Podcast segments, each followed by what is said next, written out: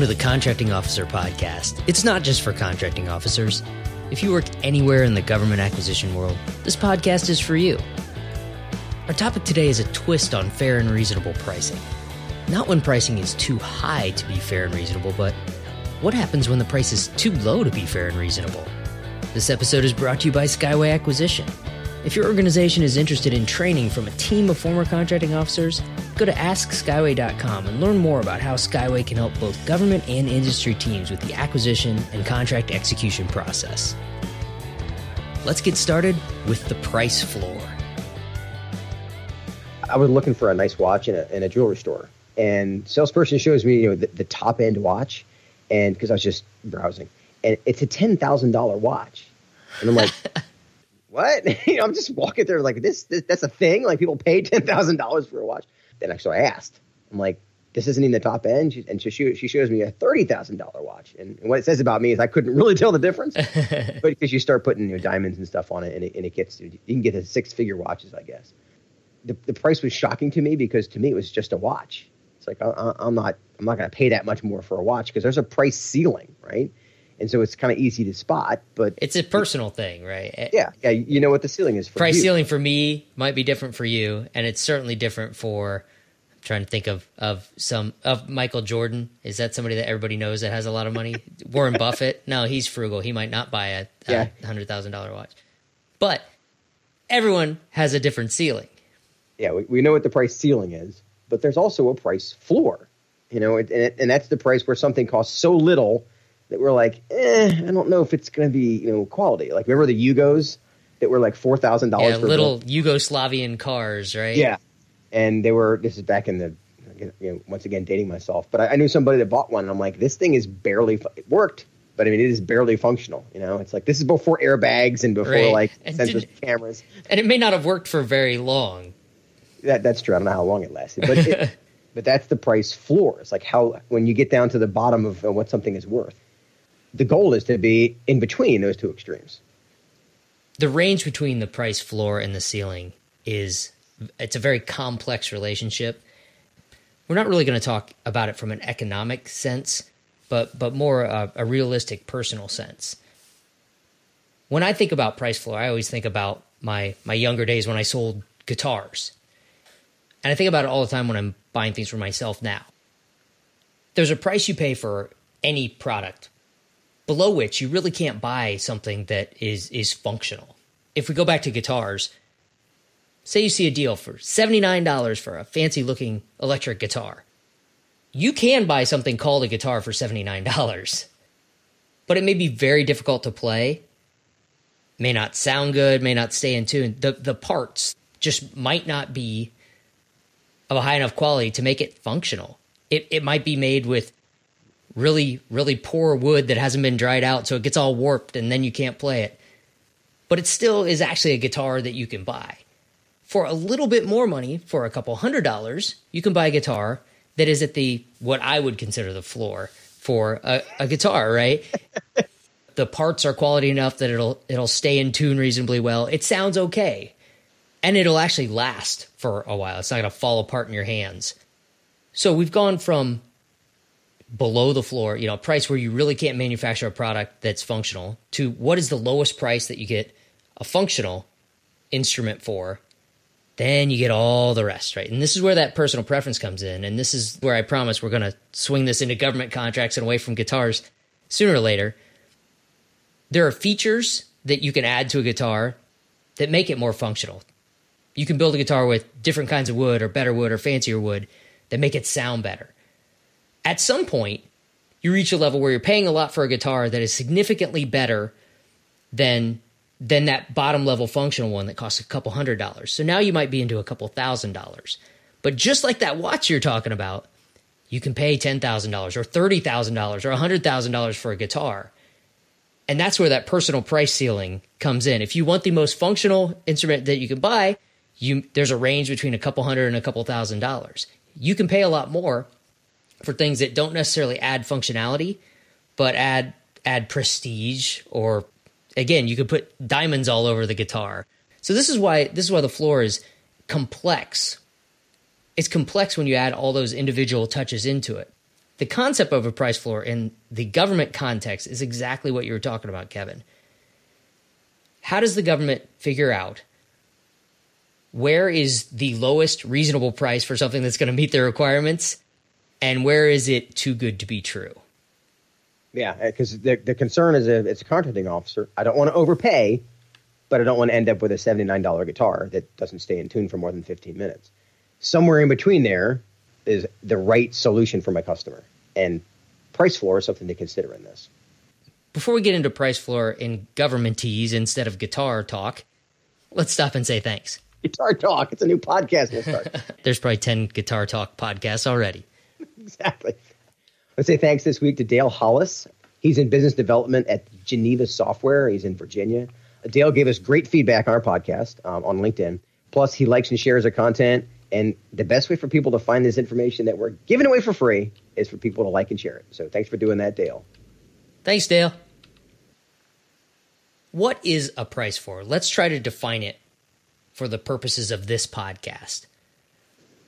A price floor is the lowest price that a good or service could be sold at and still be effective. So, if, back to the guitar thing, it's that $300 range, not the $79. For $79, you buy something that is called a guitar and looks like a guitar, and you can tell your friend, look, I have a guitar. But if you actually want to make music, you might have to pay a little more than that to get something that's functional. And that's exactly the same as we're talking about with government goods and services. In economics lingo, the price floor to be effective, it must be set above the equilibrium price. There's a big fancy term. And the equilibrium price, that's the price where the supply of goods matches the demand of goods. So that's you know that's why right. so so all things being equal, which which they never are in economics, but in, in a perfect world, the price is set at the intersection of supply and demand. Right and the price floor is one notch above that equilibrium price. If you take this within the context of government contracting, you could rephrase what I said before as the price floor is a price below which a, a capable, competent, responsible, and effective offeror is not willing to pursue a contract. And why wouldn't they pursue a contract below the price floor? Because they wouldn't be able to perform. They'd lose money there's there's no strategic value to it. Sometimes a company may be willing to lose money if you'd heard the term loss leader, something that brings you into the store and you buy that and actually lose money on that, but you buy lots of other stuff at the same time, so they make money in the end. But if a company bids below the price floor and can't perform and doesn't deliver, not only is that a financial burden for the company and could drive a small business out of business really quickly, but then that sets you up for a poor past performance evaluation, which is, as we talked about before, one of those gifts that keeps on giving. It's it stays on your record for a long, long time. This goes back to targeting again, where companies have to focus on things that if if they have to go below the price floor to be able to win the contract, it's a bad deal and they may walk away from it. So targeting, not all revenue is created equal. Right. targeting, targeting helps you understand is this opportunity the right fit for us because if you got to go below the, if it's a knife fight and you have to go below the price floor just to win the work, which we'll talk about how that creates problems later, it, it's not always, it's actually, it's almost never a good idea. If you're the government, another way to look at the price floor is it's the point at which someone will bid on the opportunity. Someone will bid on your RF, someone will respond to your RFP, but it might not be anybody you want. And, and I, again, that's a lesson I learned as a CEO is that sometimes are we going to get competition? Yes, we'll get somebody to compete for this. But do they think they're bidding on a $79 guitar or do they think they're bidding on a, you know, $5,000 handcrafted one because that's what our requirement is? I mean, what does the requirement ask for? Right. Think about hiring somebody for your business.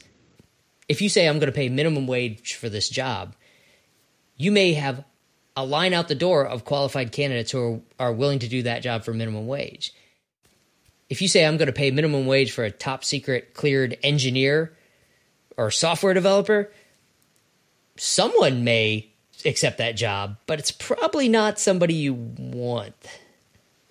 I don't know if anybody would take that one, but yeah, that's a good point.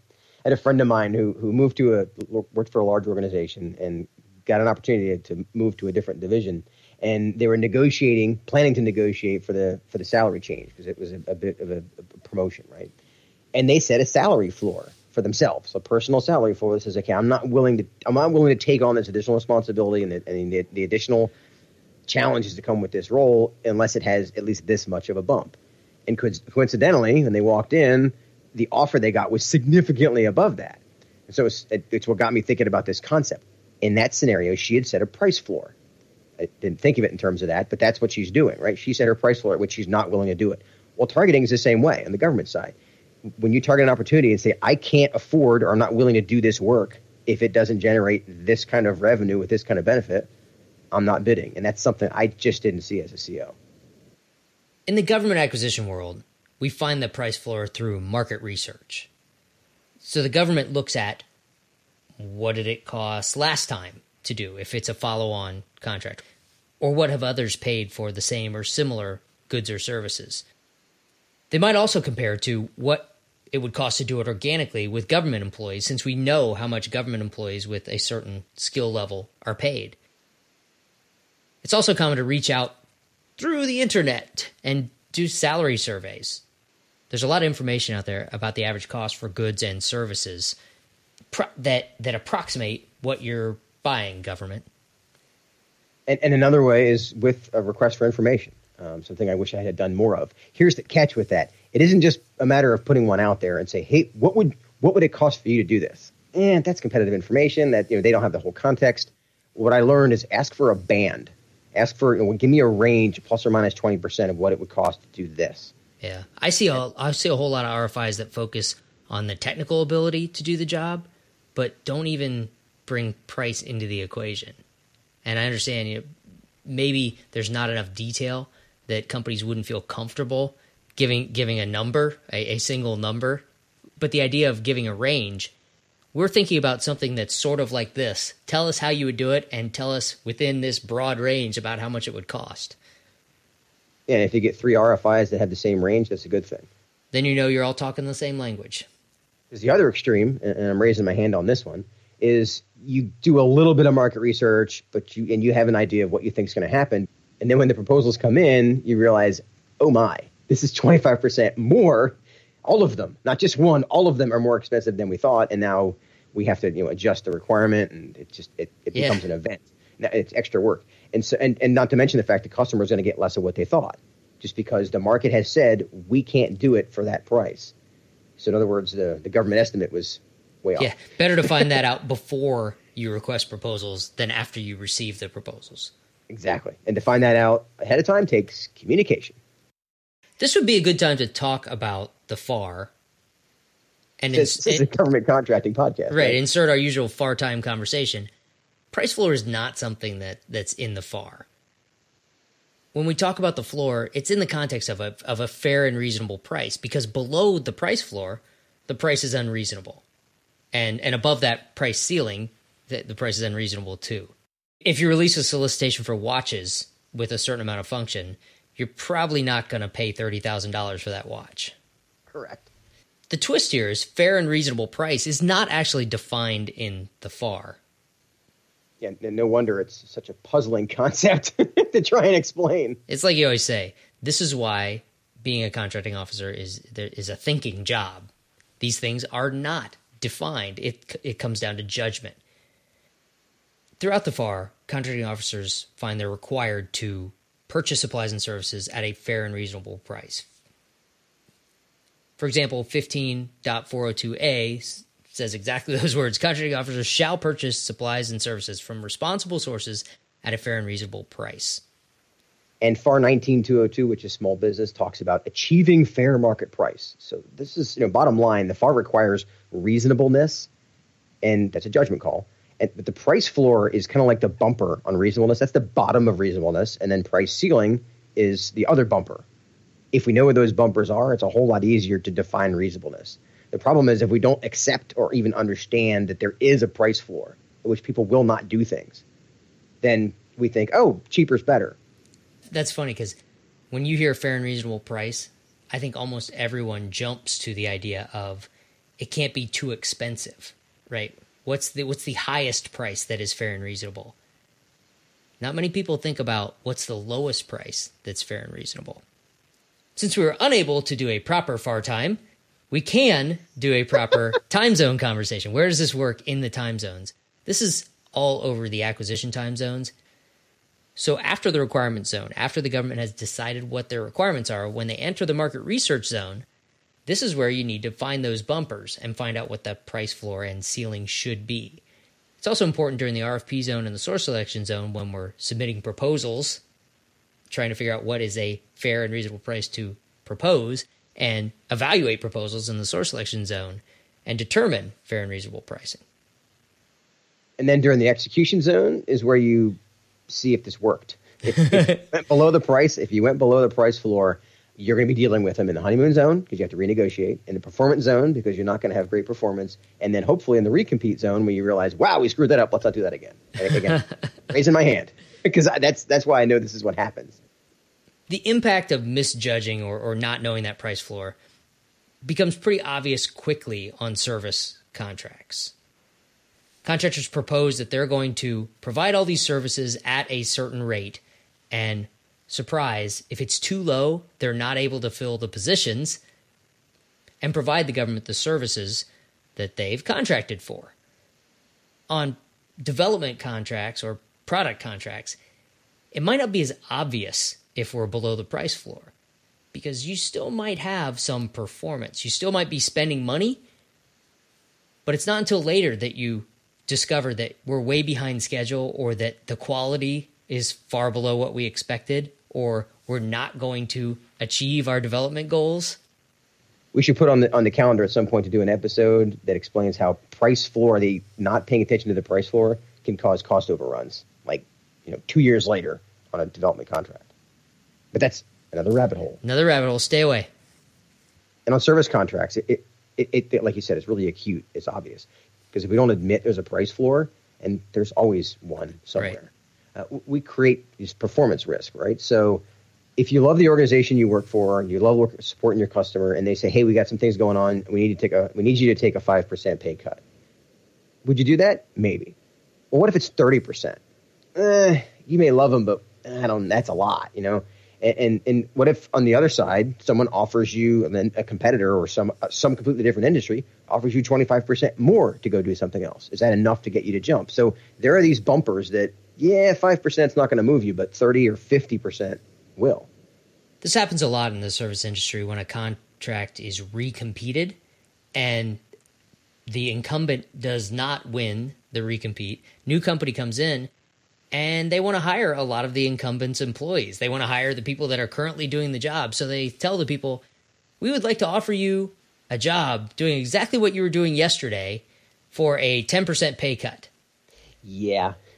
That's a hard sell. Right. So if if they bid at the price floor that is is defined by the market, they may be able to keep those people for a 10% pay cut. Maybe they're being paid at 10% over what the market has set the pr- price at for for those services and, and the reason this is complicated is maybe they get more vacation, maybe the benefits are better, maybe the health insurance is less. I mean, there's a lot more variables to it. We're not saying it's just a price, yeah. but understand there's a price floor somewhere makes these conversations a lot easier to manage. And if that new company has bid below the price floor, they offer all these people, you can keep your job for a 10% pay cut. Those people go somewhere else, like you're saying. That's that's too low. Then that's where we run into performance or staffing issues because the new company has trouble hiring at the rates that they've proposed. And I've seen this play out as a contracting officer on contracts that I managed, and hence the reason that this came up. I've also seen it play out on proposals we've helped companies go after where the winner beat us by like 25% less. And I'm thinking, how do you, it's just a price, right? And again, I've walked into this trap as a CEO before because you, you think, oh, cheaper is better, or you think they're more efficient. What if they're below the price floor? The government's always worried about that. It's often called buying in. You know, you bid at an unrealistically low price below that price floor, and then immediately come back and say, I need to raise the rates, but you won based on your low price that you promised to d- deliver. What we're talking about is how difficult it can be to recognize that price floor sometimes. Help people understand where is that price floor. So when you get those four bids and one of them is 25% lower than everybody else, it's like, uh, that's why they're so much cheaper because this is a, this becomes even it's, magnified when you have some of these specialized skills, like you said, like software developers with with TS clearances. That's a specialized skill, and they're they're hard to find already. Right. But you stack onto that the fact that oh yeah, well we're we're gonna we're gonna give them you know one week of vacation and and pay them twenty percent less. I didn't see it as a CO. We did an episode about the impact of external economic forces on government acquisition, and this is exactly what you're talking about. During the last recession in, in 2008 2009, the the price floor was very low. The workforce was headed towards the government market towards the job stability and salaries that the government market was offering. In 2018, the price floor is much higher because the economy is doing well at the moment. So private industry is paying a lot more than the government is paying for a lot of different kinds of jobs. That'll swing back again as the economy changes. Let's get specific about what the government can or, or should do to help recognize the price floor yeah, be aware of the, the price floor because the, the risk of, of not seeing it, and, and, speaking from experience, is in the best case scenario when you miss the price floor and you don't see it coming, is you, you have a contractor who's constantly having to hire new people. Uh, they have a lot of turnover because they can't keep people. You know, it's it's because they're paying just enough that they get people who are like, eh, or their benefits are just enough. They're like, eh, they're not really impressed by it. And so when something else comes along, which when the economy is doing well, they, they chug off the other side of it, you have a contractor in the worst case scenario who can't even find people. Back right. to your top secret software developers. If you bid a pay rate below what the market is offering, you're just not going to be able to hire those people. Let me flip the let me flip the coin over for a second. On the government side, make sure you're not an agency that consistently awards to people below the price floor. There's I'm not going to name them, but there's an agency that our customers don't target anymore because they consistently do this and then they complain when you can't hire anybody. They're like, what do you mean you can't staff this position? It's like, well, you use the structure that I, I can't, you, have lowered the your expectation of what these people get paid that I can't fill it. And you're mad. So people stop bidding at this agency. Yeah. I've lost a couple competitions on price where couldn't believe how low the, the rates were for the winners. And as a result, not so interested in bidding with that agency anymore. Yeah, because that goes back to targeting. I mean, the, the companies cannot go after everything, and they got to go after the things that they can win. Number one, and they can win and you know not go out of business. yeah. Right. So, what should the government do to make sure they understand the price floor? An easy place to start is request for information. Is be as specific as you can about we don't know or we don't clearly know what we think this is going to cost, and see what you get. Uh, you can also do salary surveys.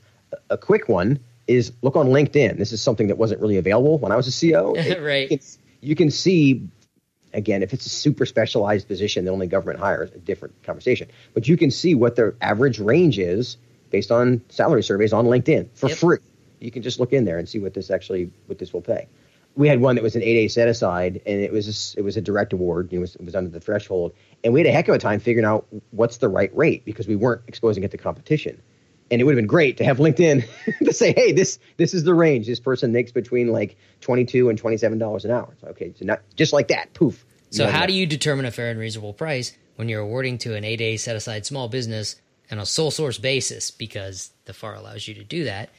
You have to have these external inputs because price exactly. competition is not going to get you to a fair and reasonable price.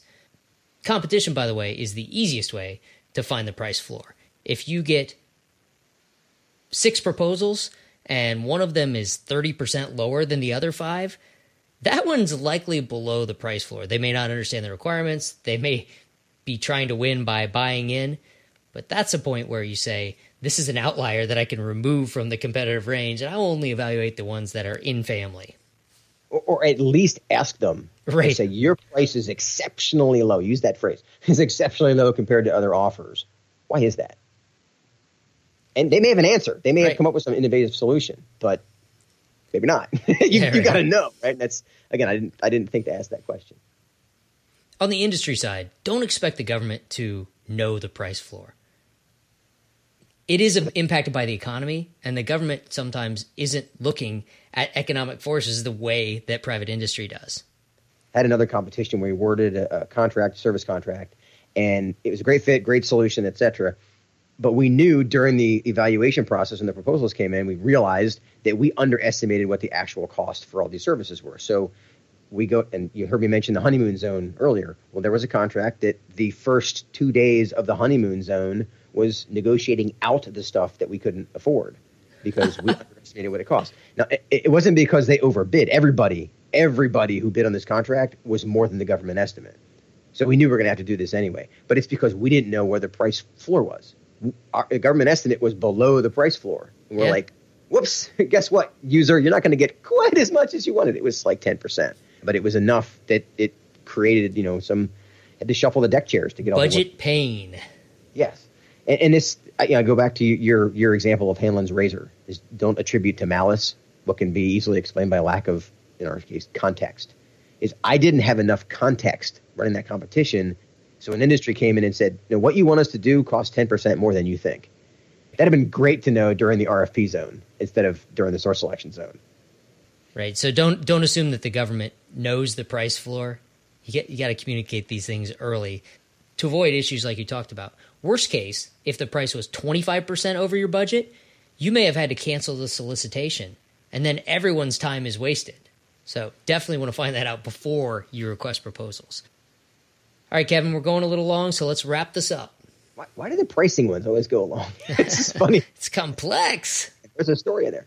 Uh, on the on the government side, communicate your awareness or lack of awareness of what the price floor is, and tell them your goal is to avoid going below the price floor. Because if industry knows that you're trying to get a fair and reasonable price through this competition, you're going to get some good feedback. And on the industry side, understand that unless they're contracting officers and acquisition folks, they're not economists. You know, a lot of this stuff, there's a few people that figure out, but a lot of times we don't know what that price floor is. The government team may not realize there is a price floor, or like we did with that service contract, we misjudge where it was.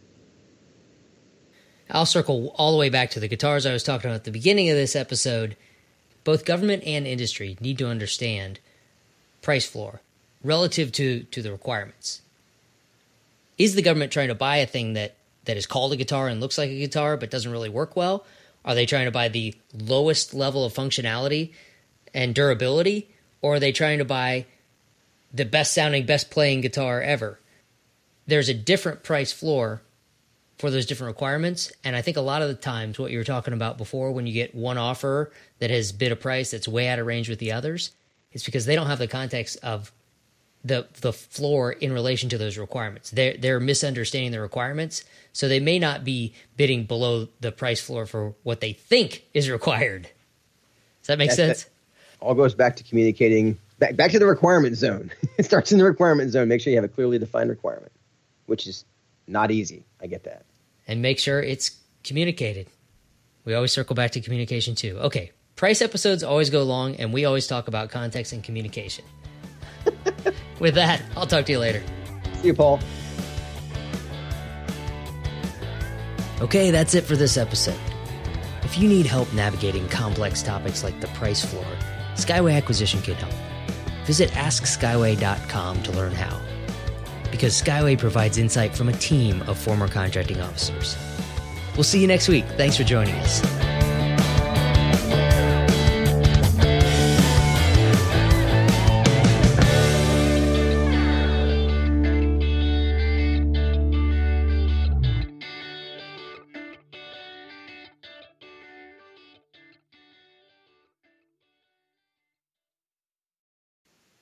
And in, in, in economics lingo, Hey, start over. You went in economics lingo.